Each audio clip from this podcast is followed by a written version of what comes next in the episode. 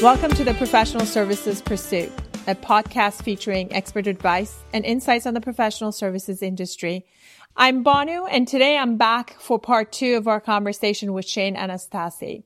If you missed part one, I highly recommend you go back and listen to that one. Lots of great insights from Shane and a great framework for what we're going to dive into today. Shane is an author, speaker, entrepreneur, and professional services strategic advisor. He's also the CEO and founder of PS Principles, an organization focused on helping service providers and their customers achieve more successful outcomes from implementation projects. Shane, I'm really looking forward to this part two of our conversation to dive in to project change management. Yeah, me too, Vinay. This time we'll be getting into an in-depth conversation on pitfalls and best practices related to managing change within a project and what the listeners can use as steps and best practices to manage that change, the communication around that change and make sure that they come out of it unbruised, hopefully, and uninjured. So let's jump in and talk a little bit about the biggest problems that you see arise from poor project management and subsequent changes and how you coach your clients to properly manage them. Yeah, thanks, Ben. It's actually interesting. So the, the first book that I focused on that I wrote was The Seven Principles of Professional Services that really just taught consultants the general kind of demeanor about how to get in and lead projects. My second book that I'm putting together now, which we're also developing a class on, is called Project Dynamics. And what we're looking at in that class and in that book is the true dynamics that are at play when you are trying to get a customer to change the project's constraints. It's about lots of different dynamics throughout the project, but a very big focus of it is how do you change the customer's mind to accept the change that is occurring in the project? And so the first place to start with this is as a project team to not be ashamed that change has occurred. We generally have this kind of mindset that because we gave them a quote, because we wrote an SOW, and because we learned something that wasn't in that SOW, that we are at fault. And what we have to start to understand is that projects are a journey of discovery. The SOW was estimated and built off of our understanding of what the client told us that they wanted. And we interpreted that and made an estimate. Now we know those estimates are going to be wrong because they're never 100% correct. And so just because we learn something new as the project progresses, we didn't make a mistake. That's what a project is. It's learning the true reality of what the customer wants in detail. And so the first step in change is actually embracing the fact that we didn't make a mistake because there's change. Now, sometimes we do make mistakes and that causes change, and that's a little bit different. If we did something that was done incorrectly or we took a piece of information and we did something wrong with it, then we are at fault and we should fix it. But for the most part, because a customer comes back and tells us something that is different than what we knew at the beginning of the project, the fact that that changes the constraints is not something that we should hide from. In fact, it's something we should take back to the client and say, you have now changed our understanding of the project. And they'll say, well, you should have known from the beginning. You asked us these questions and we told you the answers. And so it's your fault because you didn't interpret it correctly. And I always find that an interesting argument because what's actually interesting in an estimate is it more important what the customer thought they were getting from the estimate or is it more important what we thought the estimate represented? And so what we've got to learn to argue is that what's actually most important about the estimate is what we, the service provider, thought we were building with that estimate. Because that's where it comes from. That's the origin of it. The client took that and then had to interpret that to think, oh, here's what I'm getting for that estimate. And so it's learning to actually argue these nuances with customers that actually helps you build a better argument for change management and achieving change orders on a project. I know I've been in the past in my career, right? Have been in a position where I have anxiety literally going and having to approach the client around having that change request process, feeling like a victim more so than the person who's in a position of power and understands and collaborates and cooperates with the client to get to really what their outcome is and things are evolving and you're learning more and the client is learning more and therefore the change. So I actually love that perspective and, and thought. But to that point, I know we talk about governance, right? All the three principles of your budget, your scope, your timing, of all the constraints around projects and the governance we put around based on PMBOK and all the best practices out there to manage a project effectively. And yet, many times projects are not leading to the outcomes expected. There is scope creep. There is additional cost, whether that is borne by the client or it's not, which then eats away at a margin if there was any margin at all. So where are things going wrong? Is it the governance? Is it the communication as you were hinting towards? So, so the first thing that we want to actually blow up, right, is the success measure that people like PMI want to report against every time they release their pulse of the profession. They, they release reports, and look, this is what I think is really interesting about what we do.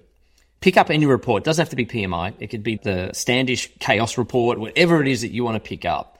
Basically, what it says is that we're crap at doing what we're meant to be experts at doing, which is getting projects on time, on budget, and on scope right? It says 70% of projects don't make it, 50% are a total waste of time, whatever it is. None of the stats say we're awesome at what we do.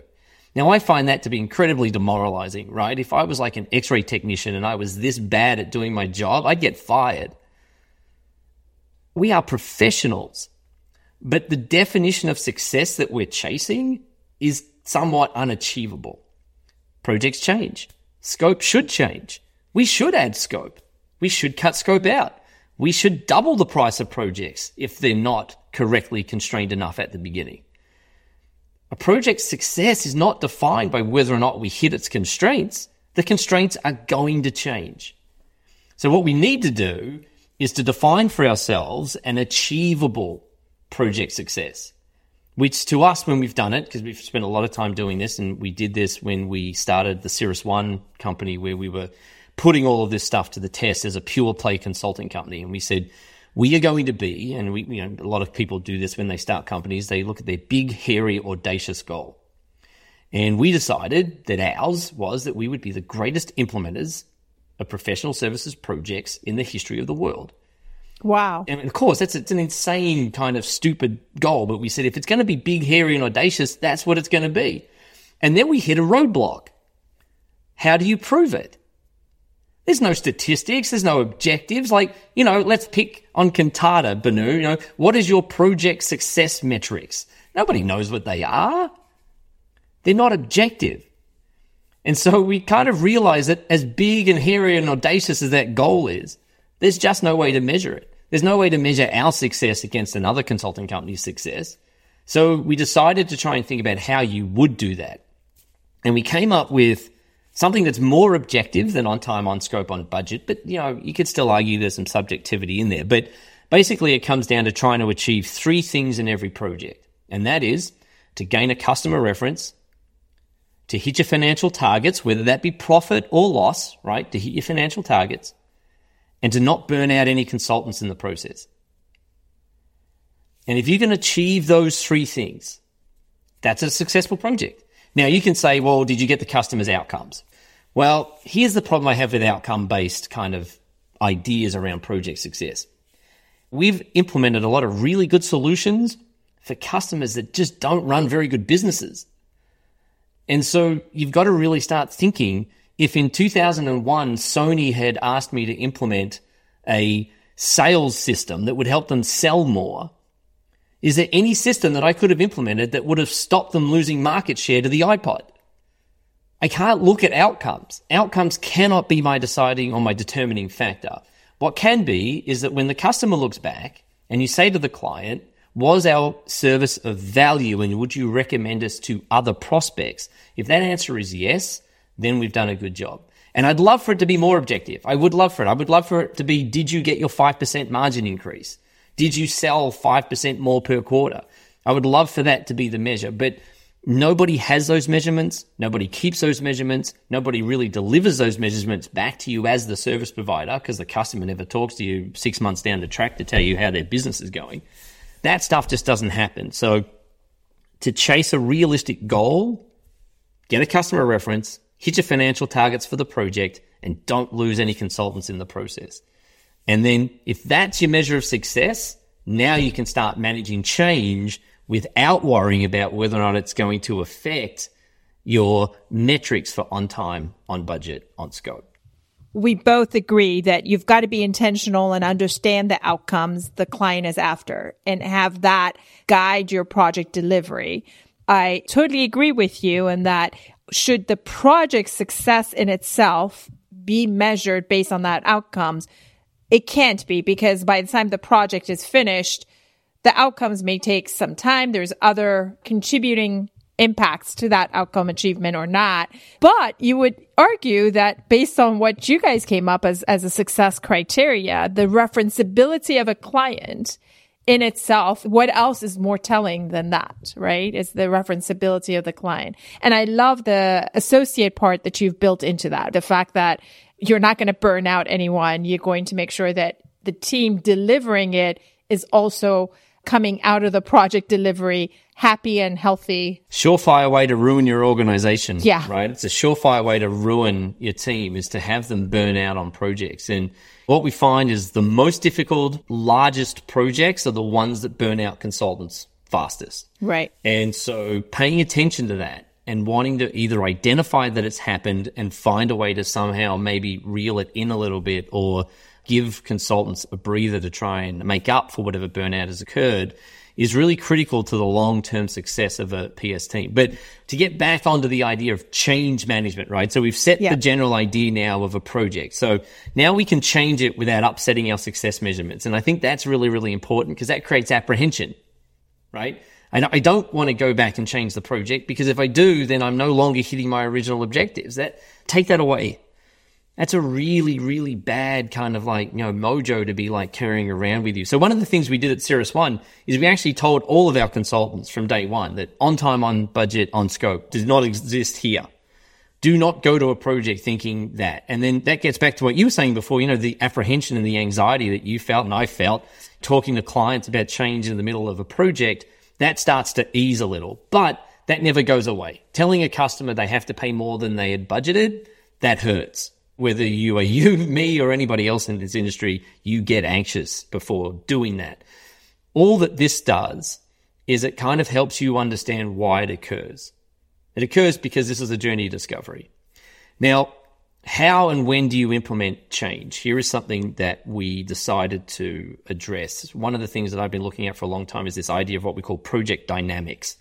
Why do projects follow the process that they tend to follow? And one of the examples that we can look at is why do projects tend to kind of go all the way through design? Why do they spill design into build? And then why does nothing happen until the end of testing when everybody realizes that the customer didn't get what they want? And then the project really escalates and fixes all the things it needs to at the 11th hour. And of course, now we've lost a ton of margin the customer's kind of annoyed because there's been a lot of rework at the end and you know a lot of missed expectations. Why do projects follow that pattern? One of the things that we looked at was this dynamic within projects, which kind of helps us realize who has the power in different stages of a project. So let's look at it this way. When you start a project, there is the design phase. And what's happening in the design phase is you are actually receiving information from the customer so that you can build the design. And you receive that information. And in most projects, what happens is the customer isn't actually ready to give it to you. In fact, they either give it to you poorly or they give it to you slowly. And that has a massive impact on the budget that gets consumed for the design phase. But of course, we gave the project manager the whole budget.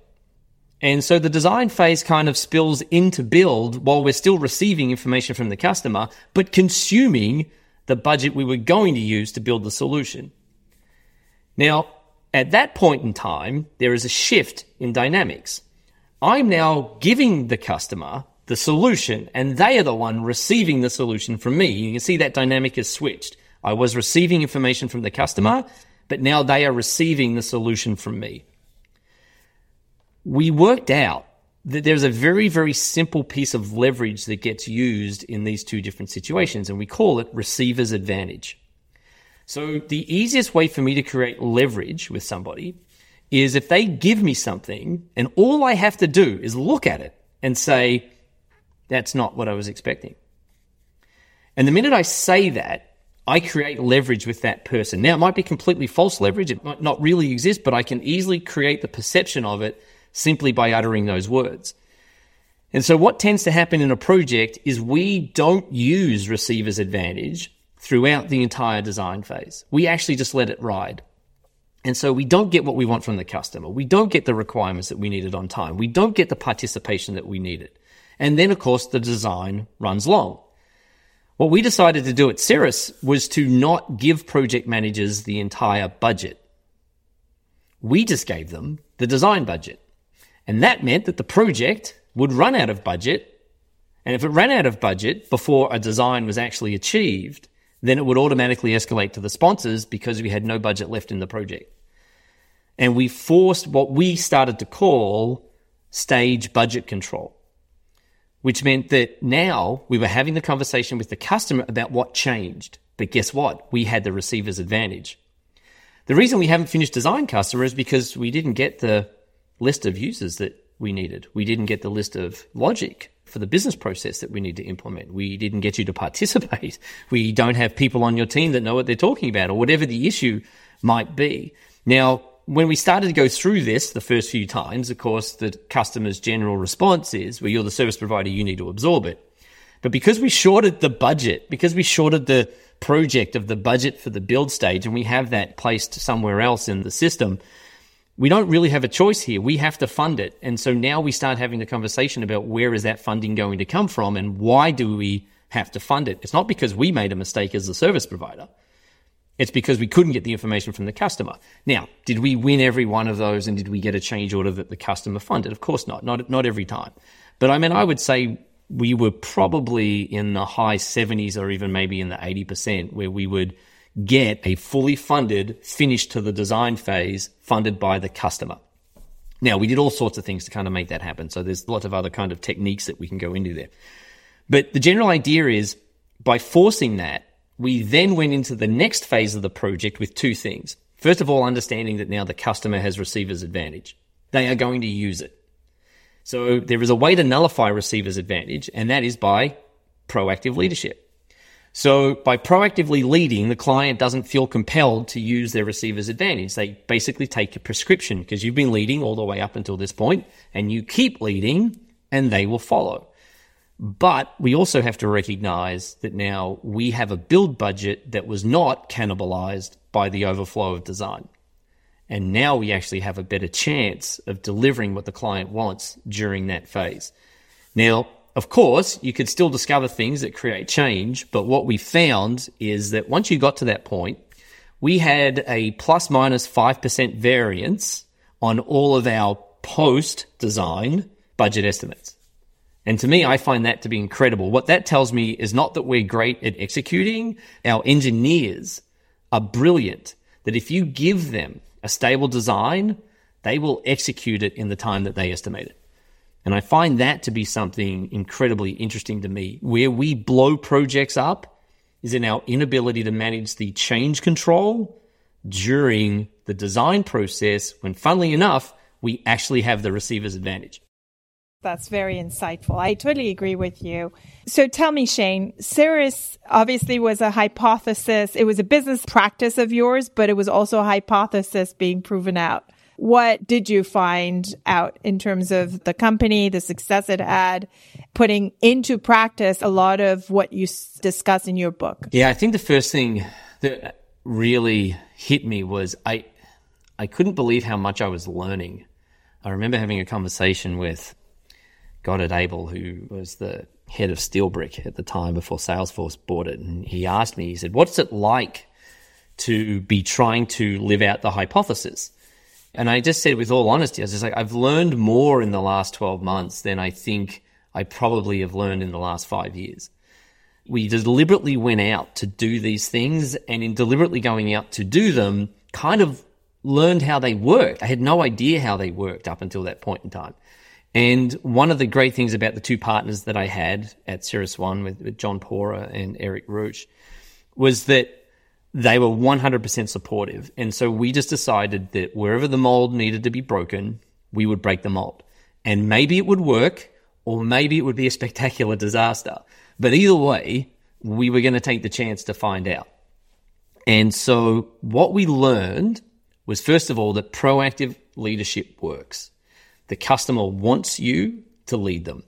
But we also worked out that in about one of 75 goes at it, customers, you're going to get a customer that doesn't want to be proactively led. You're going to get a customer that just wants to vendor manage you. And there's some tactics for that that we had to create, right? But it's about a 74 out of 75 times the customer wants to be proactively led. We learned that you could push the receiver's advantage. You can delay it you can move into the build phase. And if you move into the build phase with this proactive leadership mentality, the customer will follow up until the point at which they say, enough is enough. I want my pound of flesh. Now, the beauty of understanding that is that if what you've done up until that point is preserved a truckload of margin, you now have a truckload of margin to spend on that customer to give them what they want and not blow the constraints of the project. So what we learned, which is just a fascinating piece of learning, was that if we proactively led projects, we would conserve enough money to buy our way out of projects at the end when the customer finally decides enough is enough. I've taken your prescription. I've taken your leadership. You've given me a system that now looks completely different than what I thought. And I understand why. And I'm not mad about that. But now I want my bells and whistles. Okay. Well, let's, let's give you a couple of those. We have the budget to do it. And what we learned, this was a fascinating discussion with uh, when we finally got acquired, a discussion with our acquirer. We had the senior implementation managers sitting around a table, and I don't know why this came up, but they said to us, What part of the project to you is the most difficult? And they said, For us, it's testing. Just can't get out of testing. Mm, yeah. And we said, That's really funny because for us, it was design. And I just explained why, right? But testing for us was a breeze. I mean, out of 174 projects, I can kind of think of one that had testing problems. Because for the most part, by the time we got to testing, the customer was on board with what we were doing. And I think that's an important dynamic that we don't pay attention to. Readying the customer for testing, making sure that they have their admins, making sure that they're executing their own test cases. One of the things that we look at at project dynamics is customers have a tendency in testing to try and play a three card trick. Now, that three card trick is that when you give them the solution, which you have now developed the specification that they helped you build, what they tend to do is to actually look into production and say, what does this system need to look like so that I'm comfortable putting it into production? But that's not what they're testing. What they're meant to be testing is did you build what they agreed that you should build? And if they didn't give you a good specification of what will work in production, well, then there is going to be a disconnect, but it's not your fault. And again, that comes down to understanding what the customer is actually telling you when they start bringing up issues during a testing phase so that you can actually negotiate change management better. So we talked about how you negotiate change management up until the end of design because you have the receiver's advantage after that, you actually have to start paying attention to the dynamics that are occurring inside of the post design phase because there are different pieces of leverage that you have to identify and use. And if you don't identify them, the customer has already identified the leverages they're going to use, right? Customers are actually very, very good at doing this. And that's because we want the greatest possible outcome for the least possible price as a customer. And we're entitled to do it. None of this is unfriendly. Everybody uses these bits of leverage as a buyer, as a user, as a consumer. We just haven't learned how to use them as service providers or how to push against them when they are used on us. And that's really what the new class is focused on teaching. The fact that when you are in testing and the customer is now saying to you, this won't work for me in production, it's actually irrelevant. Testing is about testing did the service provider build what was agreed in the design document. But yet teams get very, very easily confused by the client to thinking, oh, I've got to now go fix it for free because it's not what they want in production. I know you mentioned that you're working on a new book. I don't know how much you can speak to the new book and what it's about, but is a lot of the concepts you were just reviewing covered in the book with more detail? Yeah, for sure. So it, it's what we are calling the book is called Project Dynamics. The subtitle is probably going to be something along the lines of the invisible forces that push projects forward because they push projects forward maybe in a successful way, maybe in an unsuccessful way. It's actually a project management focused book. It's up to us as project managers to work out how those forces are either positively or negatively impacting the progress of our project. And if we can reel them in when they're negatively impacting the project, that's a win. And if we can use them to redirect the project, that's a win as well. But to do that, we actually have to work out a very kind of uh, difficult area for projects and project management to understand, which is how do projects decide what direction to go in? And they decide what direction to go in based on leverage and consequences and understanding what the consequences are for actions and making sure that the parties, all parties, the customer, the service provider, even the prime, if there's a prime in there as well, understanding what the consequences are of every decision we make and do we accept those consequences as we move forward. That's really the focus of the book, teaching project managers how to really look at what's happening in a project despite or beyond what they might already have been taught through project management certification.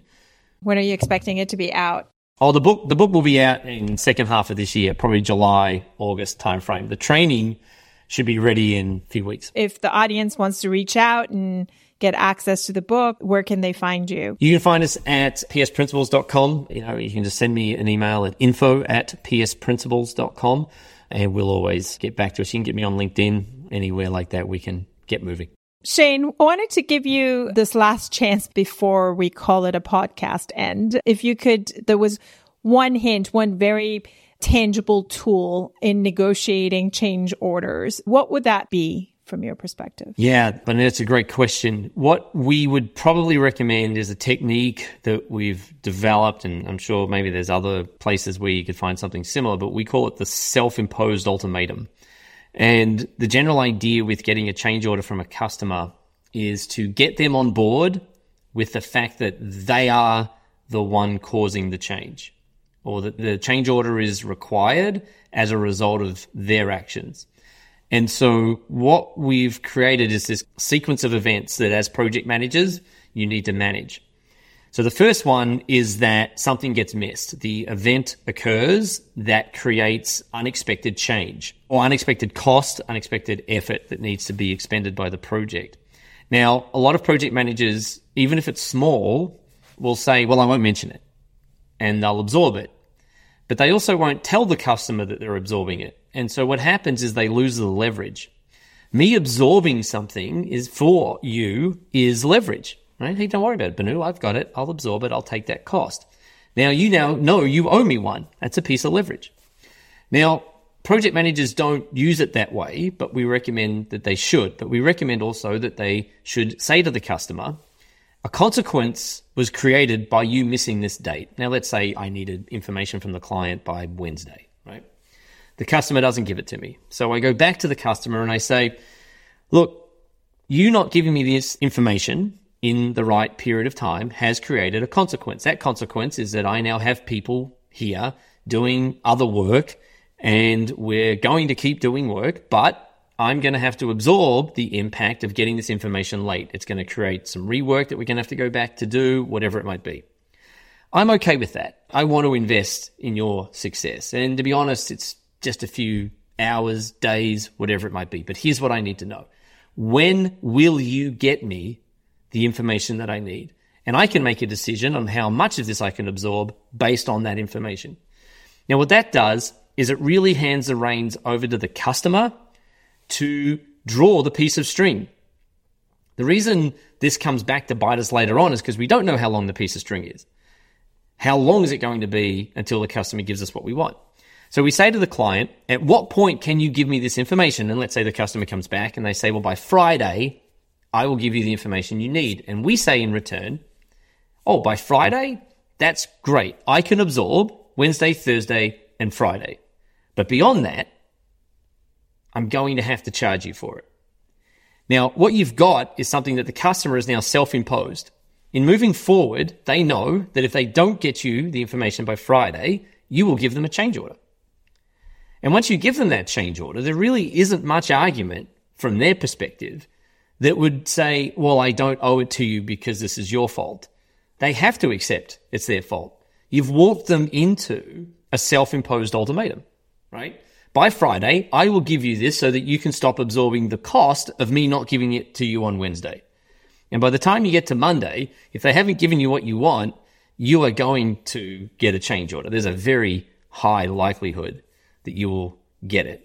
And why we teach this is because this, I think, is the most customer centric way to actually go about achieving that result. Be willing to invest, absorb the customer's mishaps when you can, but absorb them with a limit. Where we go wrong in projects is absorbing the impact that customers create without a limit. And we call it turning off the spigot. You've got to make sure that if you give free hours, they're limited, they're numbered, they're never copious, right? They're never unlimited. If you're going to absorb their impact, it's limited because projects are constrained budgets. And so the self imposed ultimatum just basically gives you a method of doing all of this inside of a constrained environment so that it doesn't get taken advantage of and that it doesn't run away outside of your control. You've touched the surface on, but given us a lot of great ideas on managing change. And so I do appreciate your time, but I'm not going to let you go until I ask my second personal question, I guess third in your case. And really what I wanted to know is if you can tell us about someone who's been very influential in your life and has helped formulate who you are, where you are in your career today and what made them effective as a mentor? Yeah, it's really interesting. I would have to go way back to two managers that I would probably say were the largest impact on my career. And this is this is one of those things that we try to get through to PS managers too, which is that never underestimate the impact that you're going to have on somebody's career because whenever I get asked this question, it's always a direct manager that I had. And I think that that should explain to other managers there's a big chance that the people that are in your team, you're going to have either a wonderful impact on them or potentially a negative impact on them. And we want it to be positive. But the two that I would point out is my first boss at IBM, Jeff Wells, who was just incredible at taking in a bullheaded student from college and telling him to calm down and to look at the big picture instead of getting distracted by the detail. I just it cannot emphasize enough how important that's been in everything that we do. But I think the second would be a woman that was my manager in England, Julie Fisher, who really taught me what a sponsor should do on a project. And she was a bank employee, so I was a contractor helping the bank do an implementation, and she was kind of my boss as the contractor. Uh, but she was the overhead, the program director for this big, massive change that the bank was going through. My goodness, man, she was like a rock. She made decisions. She was sturdy. She was stable. She did everything that program sponsors should do, which was kept a massive. I think we had, you know, 130 people in the project across three different streams. She just kept everybody aligned, everybody focused in the right direction. And I think that just taught me the importance of control you can be flexible. You can do it But when you're implementing change in an organization, when you're implementing something as large as a $30 million project, you've got to have some element of control that keeps everybody singing from the same hymn sheet, walking in the same direction, and integrating together as a unified team. And I think that she showed me how to actually build a high performance team the way that she did it. She was actually incredible. So, you know, those two people, that's what they told me. It. One was about stand back, look at the big picture. But the second was that if you don't have a method for keeping the team together, it just disintegrates right in front of your eyes. So keep everybody aligned and keep everybody moving in the same direction. Love it. It's been fun. I appreciate your time. Hope we can do this again, have you as a guest on our podcast. As always, we love to hear from you, from our listeners. If you have any follow up questions for myself or Shane, reach out at podcast at kantata.com.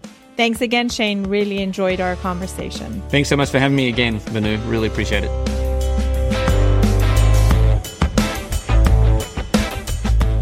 If you enjoyed this podcast, let us know by giving the show a five star review on your favorite podcast platform and leaving a comment. If you haven't already subscribed to the show, you can do so anywhere you get podcasts, on any podcast app. And to learn more about the power of Kantata's purpose built technology, go to kantata.com. Thanks again for listening.